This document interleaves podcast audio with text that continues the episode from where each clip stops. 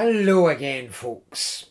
It's Marty Ross, your Aaron storyteller, here with Act 3 of the rather dramatic and mysterious tale I entitle Dryad. Once again, I hear a voice or two at the back saying, What, Dryad? What the heck is a Dryad? Well, folks, bear with me, because here in Act 3, I do promise you, you'll finally, if you don't know already, you'll get an explanation of what a dryad, or perhaps we should say a hamadryad, is. Um, but anyway, bear with me on that.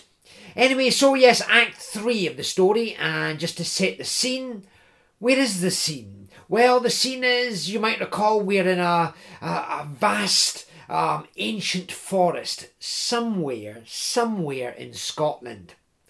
A vast, beautiful, broad leaved, ancient, and frankly endangered forest. For a decision has been made to plough the route for a brand new road, a dual carriageway, a bypass for the nearest town, to plough the route for that road straight through the heart of this ancient forest getting rid of all the trees that stand in the way. Now, some are not happy about this. In fact, up in the forest, there is a protest group, a protest camp, protesters who are doing everything they can to stop the destruction of the ancient forest. Well, our construction company isn't very happy about that, so uh, they've sent the word down to Glasgow and they've recruited some some muscle security guards, big tough guys, uh, who are to patrol alongside the works team as they're going out every day with their chainsaws and their JCBs and their diggers and what have you. And the security team are to keep the protesters away from the work team. Keep them far away, keep them away forcibly if needs be. And if, you know, a little bit of rough stuff has to go on at the, the edge of sight, well, so be it. Recruited to the security team is a young man called Jim. Well, that's what he says his name is, anyway. Um, he makes out he's never been to this forest before. He's completely new here, but um, who knows? There are hints that Jim maybe has a relationship with this forest that he's not letting anyone know about. Well, again, more of that as we go along. But anyway, Jim's just had his first day at work. A rather uh, difficult, challenging day at work. Um, he, the security guards, the guys with the chainsaws, the JCBs, the bulldozers, you name it, all headed out into the forest and started clearing trees. But protesters started appearing. Coming out of the trees, uh, leaping about the treetops, chaining and uh, uh, roping themselves to the trees and having to be cut away and pushed aside. And oh, it was a chaos. It was a stramash. It was a rammy, uh, open warfare between the, the works team and the security guards and the protesters. In the thick of all this chaos and coming going, Jim stumbled upon a, a middle aged woman among the protesters, who he seemed to recognise, who he seemed to know by name, the name of Annie. Though she turned and swiftly ran off into the trees and was lost to sight. Jim pursued her but could not find her, and when he found his way back to the, the grove where all the, the digging and the chainsawing was going on, it was in time to see Big Sandy. Big Sandy, the chief tree surgeon, who on the night of his arrival had acquainted Jim with a rather sinister history over the centuries, over centuries and centuries upon centuries, the sinister history of this forest. When anyway Big Sandy had stopped work, he was cutting his way with his chainsaw through a tree when a dark red, blood like substance came flowing out of the bark. And even as Big Sandy was examining this, well, what happened? Was it was just a freak accident? Well, that's not quite the way it looked to those onlooking, such as Jim.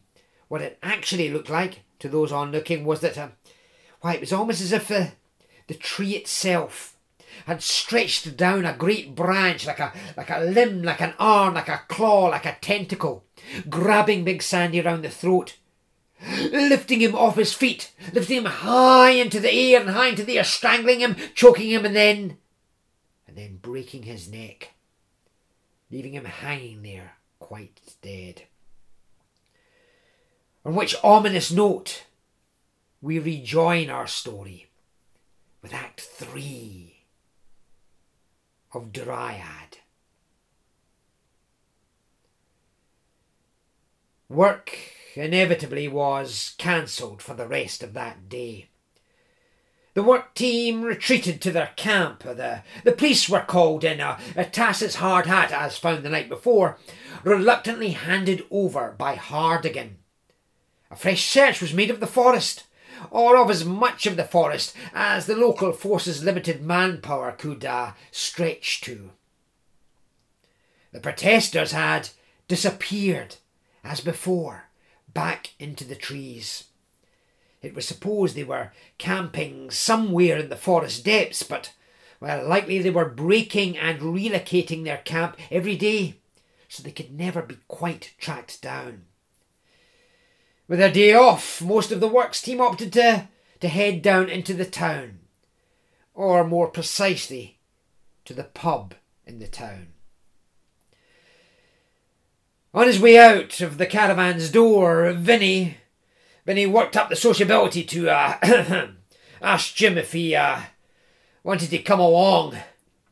Jim politely declined and was answered with a gruff snort. Jim waited a while after he and the others had gone. This in the time already consumed by those present at Sandy's death having to give statements to the police. And it was already well into the afternoon before Jim slipped discreetly out of the camp and ascended into the forest. Yet he knew more or less where he was going, and even as he reached the end of the main track and began delving his way along a further thread of path, steep walls of trunk and leaf pressing tight at either side, his steps found their way to a well remembered clearing. And there, against a breeze shimmered curtain of green, he found her waiting for him. Hello again, she said. I thought you might show up sooner or later. Oh, it, uh, it is you, isn't it?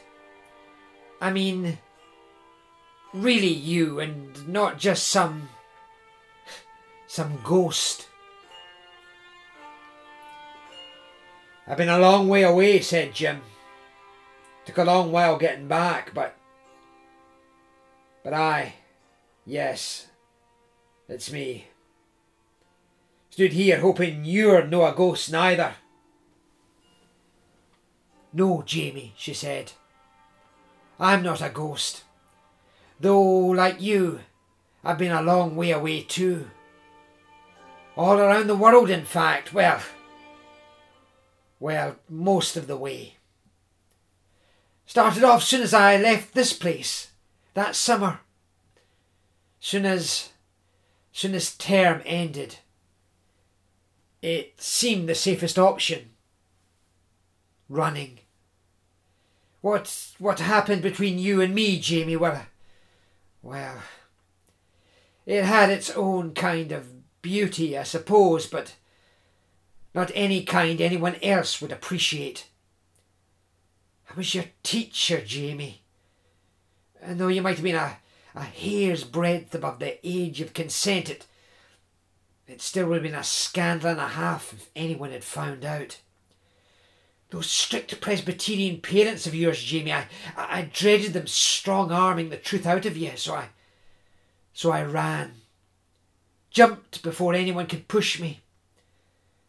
All across Europe I went, teaching English as a foreign language. I finally found myself in Bhutan. Can you imagine?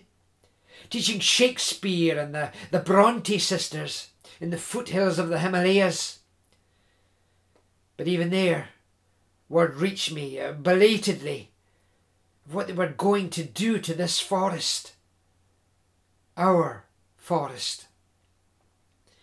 And though, yes, what happened between us, Jamie, was wrong, it, it still, all those years later,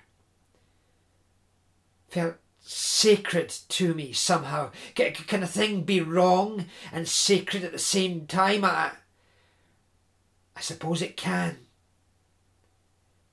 Ask the Druids all those centuries ago, sacrificing here to the tree spirits. They must have known what they were doing was was violent, bloody, monstrous, but yes, yes, at the same time, sacred, very sacred. So I, I came back crept back, stole back anyway. Oh, oh, not back to the town down there. I, I didn't want anyone recognising me, but, but up here, into the forest, joined the protest camp, reunited myself with the, the trees, the glades, the secret groves, and well, fought the good fight on their behalf.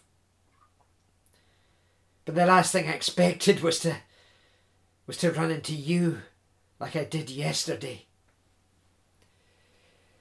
Same here, he said, as they walked on idly through the ever denser woodland. I thought I'd never see you again after you left, left like that, so. So suddenly. I mean, there I was, final term finished, school put behind me, a, a grown man, more or less, ready to step out into the world you at my side, everything up front and honest at last, but but suddenly you were gone, vanished. Oh, oh I waited around the, the the whole rest of that year. I waited around, hoping you'd suddenly reappear. I wandered up into this forest every day, damn near, watching all that had been so, so green and alive around us go grey and cold and white and dead. And still you didn't come. So didn't hang around any longer. I, I made my way to Glasgow. Oh, no, oh, no, not to go to the fancy university or college you'd have wanted for me, your prize pupil. No, no after the education you'd given me, the, the, the, the education in, in eh, eh, abandonment, and betrayal. I figured I had, I had enough education for one lifetime, and, be, and besides, would I have wanted to make you happy even at a distance? So, so no, no. I made a point of getting the grimmest dead end jobs I could. The, the deader the end, the better. I, I wound up in the army, like so many other young guys with nowhere else to go. Wound up in Afghanistan, couple of stints. Got caught up in all the standard chaos out there. Came back with a, with a standard issue head full of traumas. Tried to make a fresh start. Well, wound up with some some company dodgy as I was by that point in time. I, I went to prison for a while. More traumas waiting for me there. When I got out, the, the only kind of work open to me was security, the tougher end of the trade. Nightclub bouncer, front step of the kind of clubs where there's always trouble, and in the, well, the, the club bouncer grapevine, I, heard about the security guard jobs going up here, and I thought, well, why not? Why not? So many years had gone by, my parents dead, well, who around here was going to remember me, so... So back I came, and then, first full day in the job, walked straight into you. Like I say, Jamie, she insisted, I, I wasn't looking for it any more than you. What, what we did, what I did with you, to you. It was wrong, yes. And the biggest, biggest favour I could ever have done you would have been to make sure I never set eyes on you again. But, but stuff happens in this forest. Stuff you can't see coming. Don't we both know it? What we did, he said, we did together. I'm no having you take away from me my part in it. No, after you took away everything else. But it, but, but it was so wrong, Jamie, she said, lightly shaking her head, as if she'd been shaking her head over the matter every day and year since. I took advantage of a child. I've no excuse, no excuse except. Except you have to understand how it was for me. Just out of teacher training, first job. Hardly more mature than the kids I was set to teach. Coming here to the, the school down there in the town with a, with, with a head full of idealisms about stirring young imaginations, filling them with the with the love of uh, literature and poetry, and then and then finding myself stood at the front of that classroom, trying to teach Shakespeare and Burns and big dreams besides to to a bunch of kids couldn't envision a life for themselves beyond beyond fixing fuel leaks and tractors or working long shifts in the shortbread factory in the next town down the glen. But but then there was you jamie. You that big quiet boy sat at the back and i knew i knew from the start somehow you at least were listening Some days it felt like I was teaching those lessons for you and you alone, but, but still, it was tough. I called one afternoon, late spring, feeling hotter than strictly natural, sweat dripping off me, class a handful, more than a handful, the effort of it all pounding in my head. I, I had to get away, get out. Soon as the final bell rang, I was off faster than any of the kids c- coming up here the forest, just to just to get away from everyone, be alone with that. I don't know, alone with the trees, sit somewhere in the, the last of the afternoon sunshine, read, dream, and there it was it at, at that turn of the path back there, Jamie? Yes, it was, wasn't it? There were I I came across you that spring afternoon. Her fingers, unthinkingly perhaps, perhaps from purest muscle memory, had latched themselves through his as on they walked. Remember, Jamie, you walking up that slope, bag over one shoulder, blazer over the other, that tatty paperback curled in your hand. That book. The book. The book I was teaching. A Midsummer Night's Dream. It was true. You had been listening. And there you were, come like me into the woods to, to sit down and, and read it and dream about it wide awake, and, and no one, not even me, making a test of it, a duty, a demand, just for pleasure, sheer pleasure. So we sat down, remember, Jamie? You and me, j- just about, about here. Yes, here ahead, here, here, the grass under the trees. I remember, he said. She held his hand tighter. And we sat and Read it together, the best of it anyway. Read it out loud, playing the parts. The fairy queen and her rude mechanical lover with his beautiful ass's head. And your lines and my lines, the, the poetry in them, interlocked, interlaced, like the boughs and the leaves around us above us, interlaced in that warm breeze. And before long, I remember, he said again.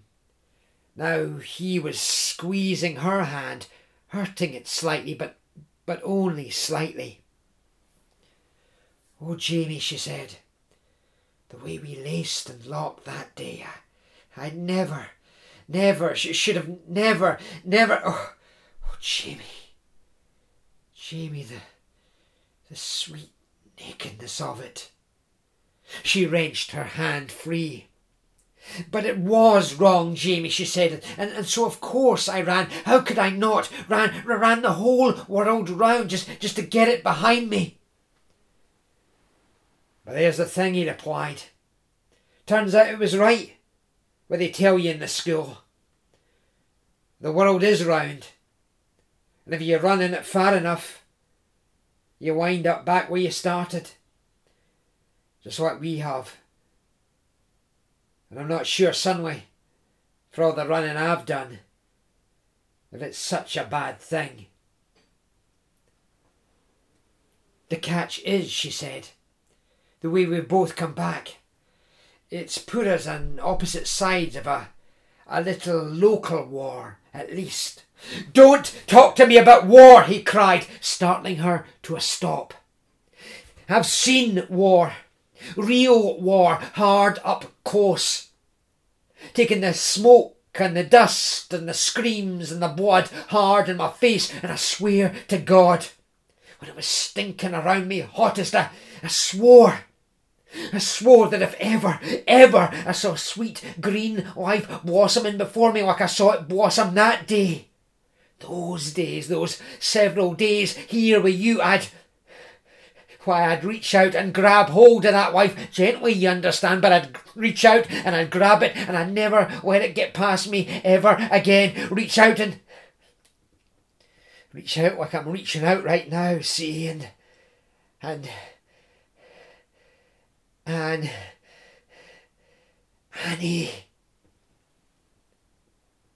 He had caught both her upper arms, was drawing her closer, though she wrestled gently against his strength. But, but, but, Jamie, we can't, she said. It was a mistake all those years ago. It, it would be twice the mistake now. A mistake, he countered, though he had let his hand slip from her. A mistake, or maybe a miracle. Think of it. Think of it. You went thousands of miles this way. I went thousands of miles that way. All those miles and all those years, and yet think, think. We somehow both found our way back here. And at damn near the same time. I mean, I mean, I mean, what are the odds? What can it be but a, a miracle? A miracle, or, or better yet, magic. Magic, like in that, like in that silly old play Maybe. What if it was. What if it was the forest? What if it was. What? She frowned. The forest. Our forest. The forest right here. So alive it was around us, remember? Back in those days, well, what if it's the forest somehow that, that, that, that, that somehow reached out to us? Out to us both, however far away we were, taking hold of us, dragging us back. Back so we could be a part of it again, the forest like we were all those years ago. And, uh, well, if that's too airy fairy for you, well, well, maybe it was the forest in our own hearts. No more, no less. Oh, Jamie, she said, reaching out, caressing his cheek as she had caressed it the day before, and so many other more distant days before that. I should have known better all along than to stir to life the poet in you. She leaned forward kissed him. A stir of wind went through the trees alongside them. The kiss deepened, mutual. They broke apart belatedly, but only to take one another's hand, to lead one another only a few steps beyond. Where a little grove, so familiar, lay out of sight of such path as there was, bedded with mosses and grasses, soft as velvet. They shed their clothes, easy as letting a few breaths go, and lay as they had lain all those years ago, as they embraced and caressed and kissed and coupled. It was as if by magic the grey threads were gone from her hair, her lustrous auburn hair, and the wrinkles smoothed from those cheeks of hers suddenly plush and youthful. And it was as if his scars, the stitching she was at first so alarmed to see upon his body, likewise the macho tattoos so obligatory in the life he must have led were all, all vanishing at her touch, making this battered around man so like the sweet, unblemished boy she had lain with so long ago. It was indeed as if no time had gone by at all. Afterwards, there in the soft moss, he fell asleep. A dreamless sleep it seemed, the sort he could hardly remember enjoying in the longest while. He woke with a start. The, the forest had grown cold around his nakedness, though, though he saw that, that, that Annie had draped her fleece about his midsection.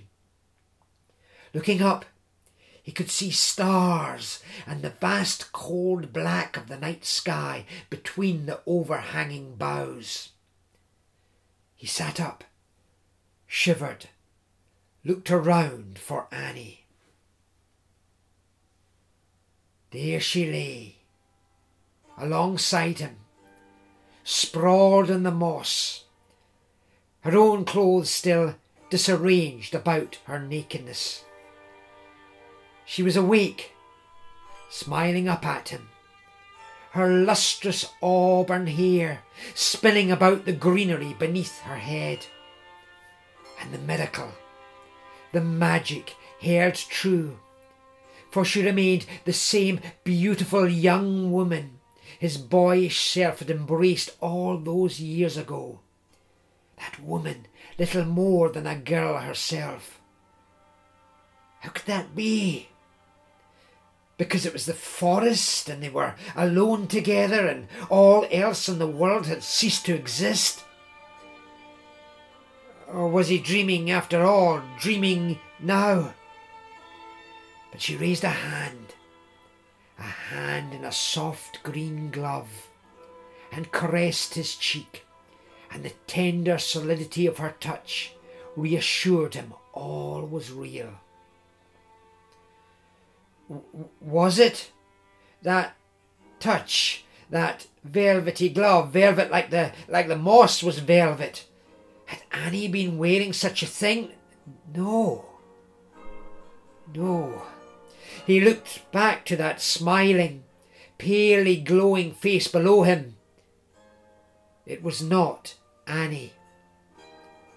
It was the other woman the woman robed, cloaked, hooded, and yes, gloved in green. The woman he had seen the night of his arrival, beckoning to him from the trees, the woman who had disappeared like a phantom, and who now flaunted her presence so close before him on the forest floor. Was it. was it her he had made love to? Broadening her smile, she rose, dragging her greenish garb, all littered and stuck over with scraps of moss and twig, of flower petal and pine needle up about her previous nakedness, wrapping it tight, drawing up her green hood about her brownish reddish hair.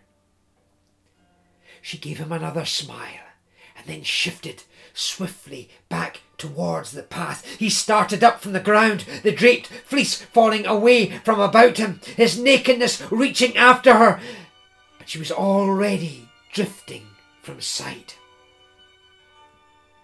He looked around for his clothes, uh, where they were heaped in the ground, a grabbing hand fumbling his way into them. Uh, the struggle barely begun when he heard Annie's voice close by. Dryads, is it? she asked. He glanced a short distance to where, to, to where Annie, Annie definitely, middle-aged Annie in sweater and cargo pants and stout walking boots sat, sat in a tree stump, drawing and a cigarette. What? he asked, beginning a, a slightly more dignified drawing on of his clothes. Dryads, she said. I never told you about dryads?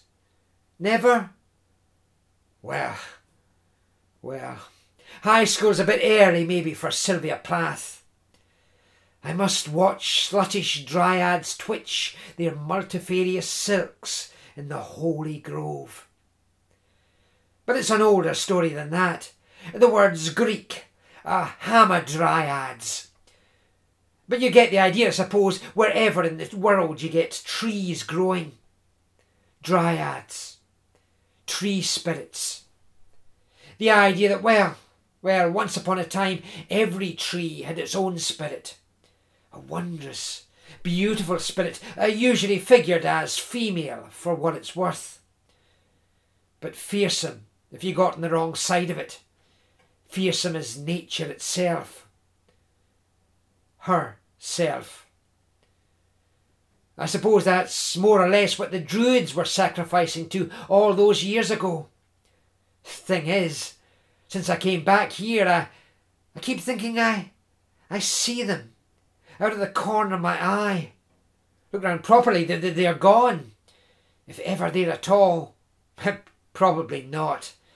The world, uh, the world isn't magical like it used to be. And reality, heaven knows, is, is enough to be going on with. And go I must.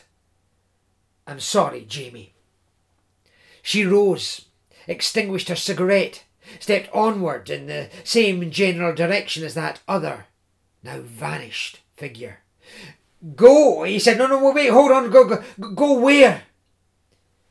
To the camp, she said. The protest camp. Where we are tonight, like the elsewhere will be tomorrow night, is uh, strictly secret. Sorry, Jamie. No, no, wait, wait, wait, wait, hold on, hold on, he said, grabbing her arm. Wait, wait, let me come with you.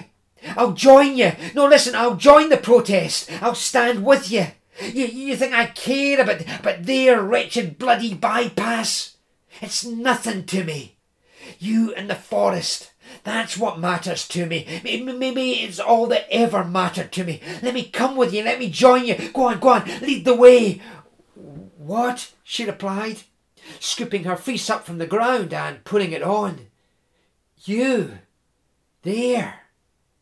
And you a security guard when the people were protesting against. That wouldn't quite work, Jamie. Can't you see why?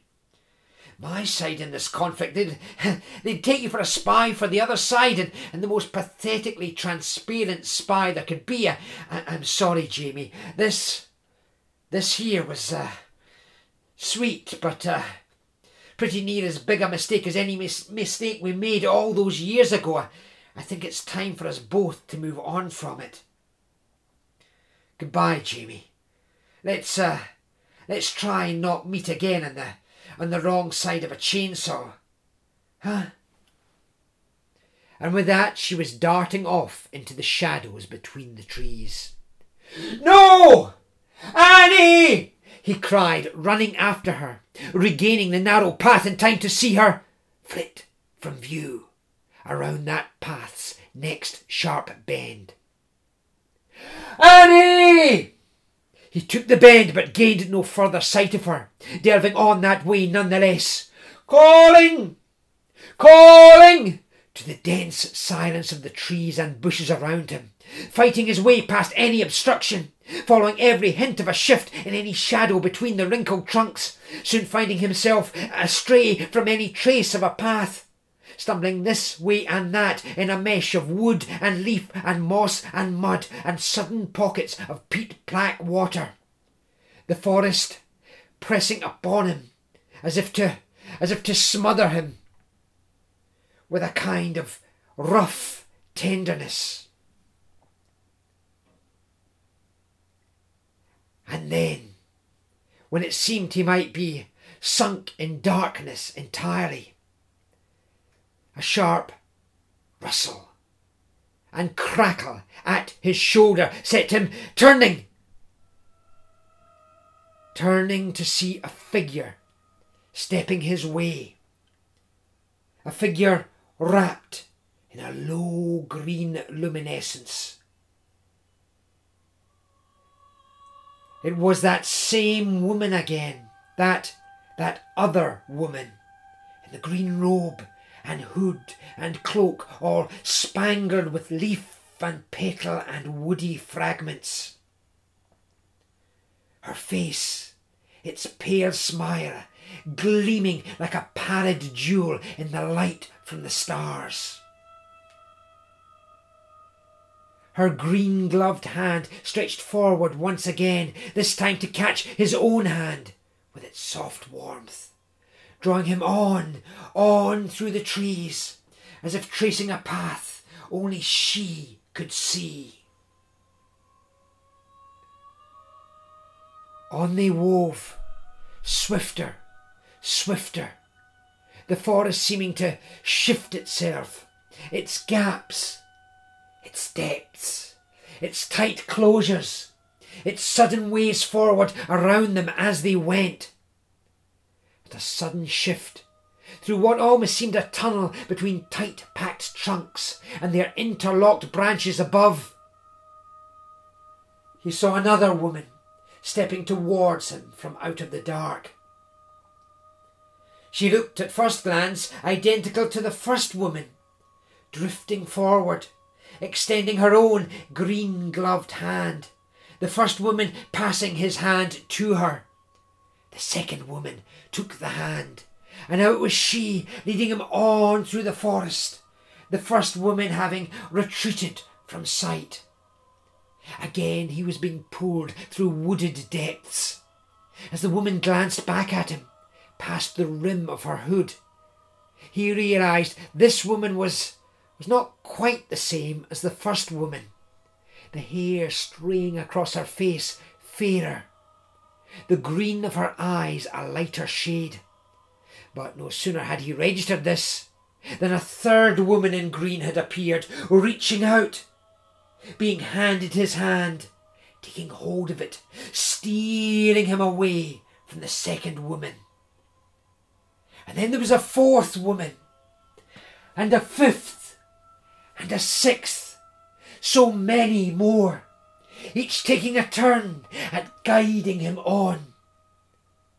Far above the tree tops, the most brilliant moon had come into view, blazing a light down into the forest depths that made them gleam like the kelps and corals of some sun-struck tropical ocean. So many of the women there were, seeming from one dance of shadow to the next, the same woman replicating herself again and again and again, or each a distinctly different woman, distinct in shade of smile, in playfulness of grasp, as many women as there were trees, a forest of women. And then, in one sudden deep plunge of grove, the latest woman to take his hand was steering him towards another woman. Another woman stood in the shade of a singularly ancient and gnarled and densely overhung tree. And he recognised this latest woman as the very first woman. Again reaching with that green gloved hand, again taking hold of him, drawing him forward, shifting her grasp to his wrist pressing the raised palm of his hand against the so wrinkled bark of the tree. He, gave a start, tried to pull his hand free. Gently she held it there.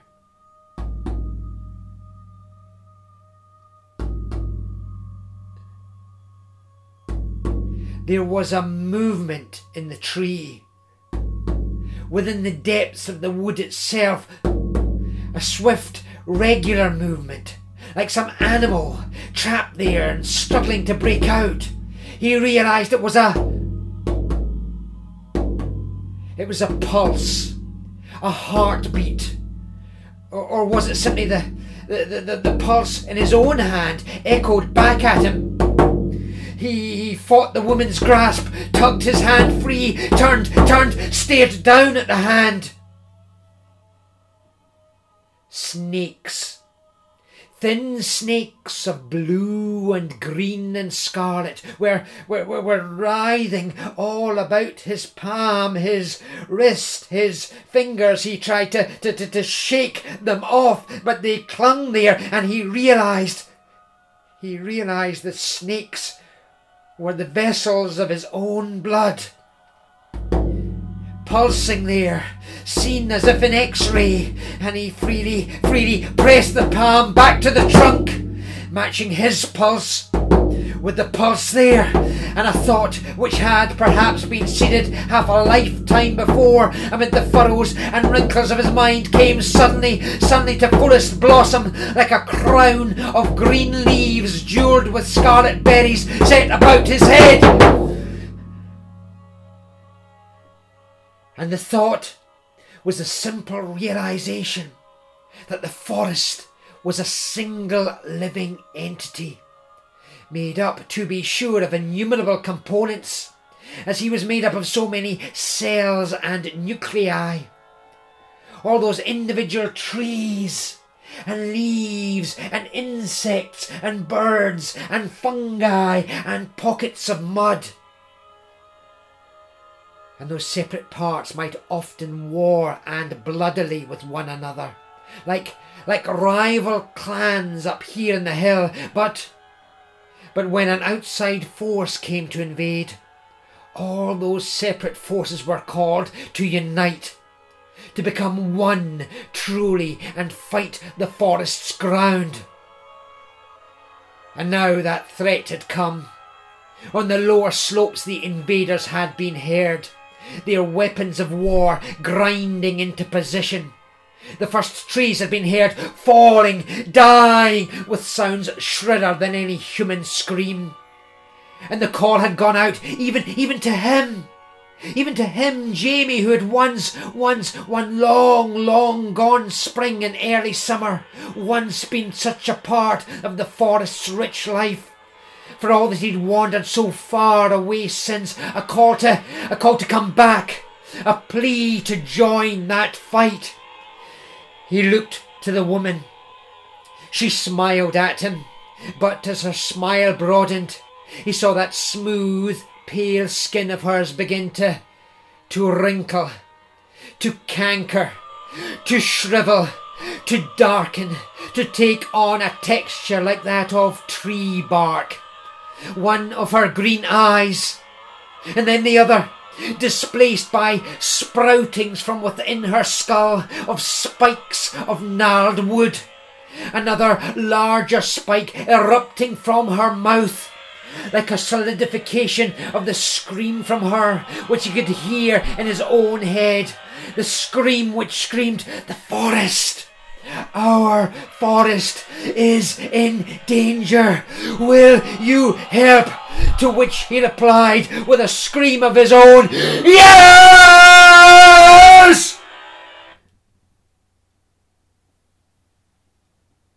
The forest had gone silent and dark all around him. He glanced about, the, the woman was gone and all the other women likewise. Suddenly, horrendously alone, he stumbled out from under the ancient tree, trying to, to discern whatever hint of path had brought him there, and might now have half a chance of, of taking him back towards the workmen's camp. But, but no sooner was a thread of bare mud amid the grass discerned underfoot than he, he noticed, off to one side, a low red glow among the trees. Had he been lost in the forest that long? Was it was it dawn already? No. No. No, there was a a smell in the air, a smell like like burning and a murmur, a murmur of, of violent cries. He delved his way on, on in that direction.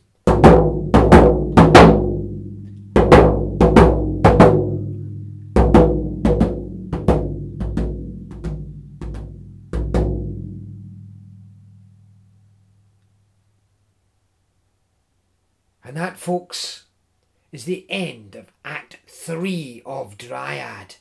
Well, now at least you know what a dryad or a hamadryad is. So the scene is all set, folks, for things to get even more dramatic in Act 4. I hope you'll be back with me to hear that second last act of our very, very dramatic tale. In the meantime, folks, thank you for listening.